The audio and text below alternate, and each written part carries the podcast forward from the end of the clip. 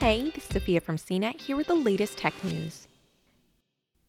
Tesla officially restarted production on Monday at its plant in Fremont, California, albeit not on the local government's terms. CEO Elon Musk confirmed workers are back on the job and specifically said the decision goes against Alameda County's stay at home orders. In fact, Musk said he's willing to be placed under arrest as the factory restarts. On Tuesday, President Trump lent his support to Musk and called on California to let Tesla and Musk reopen the plant. Tesla opened its plant on Monday before the president tweeted. The CEO and president's tweets come after reports of Tesla restarting production on May 11th, despite not receiving the green light from the local government. Last Friday, California Governor Gavin Newsom said some manufacturing could begin restarting, but Alameda County, where Tesla's Fremont factory resides, did not lift its order. Bay Area CBS News affiliate KPIX reported that workers began moving in and out of Tesla's plant in Fremont, California. Photos from local Fox News affiliate KTU, KTVU show packed parking lots, further indicating workers had returned Monday morning. One worker dialed into KTVU and told the station he arrived for work at 6 p.m. Pacific time on Sunday, with the shift ending 6 a.m. Monday morning.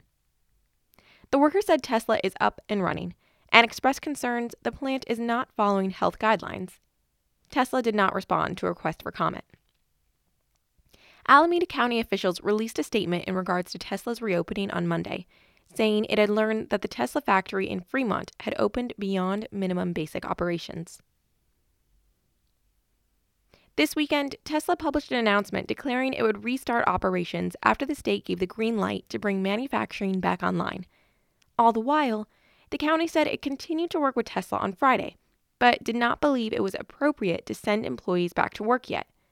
The county was supposedly working to give Tesla the okay to return to work on May 18th.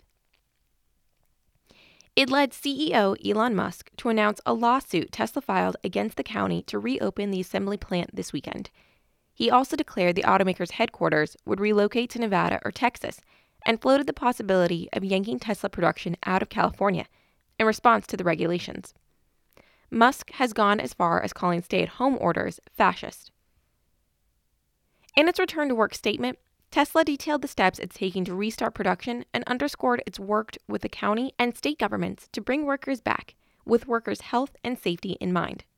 The 38 page plan also details steps Tesla implemented at its Fremont factory from learnings at its plant in Shanghai the only other Tesla production plant. For more of the latest tech news, visit cnet.com.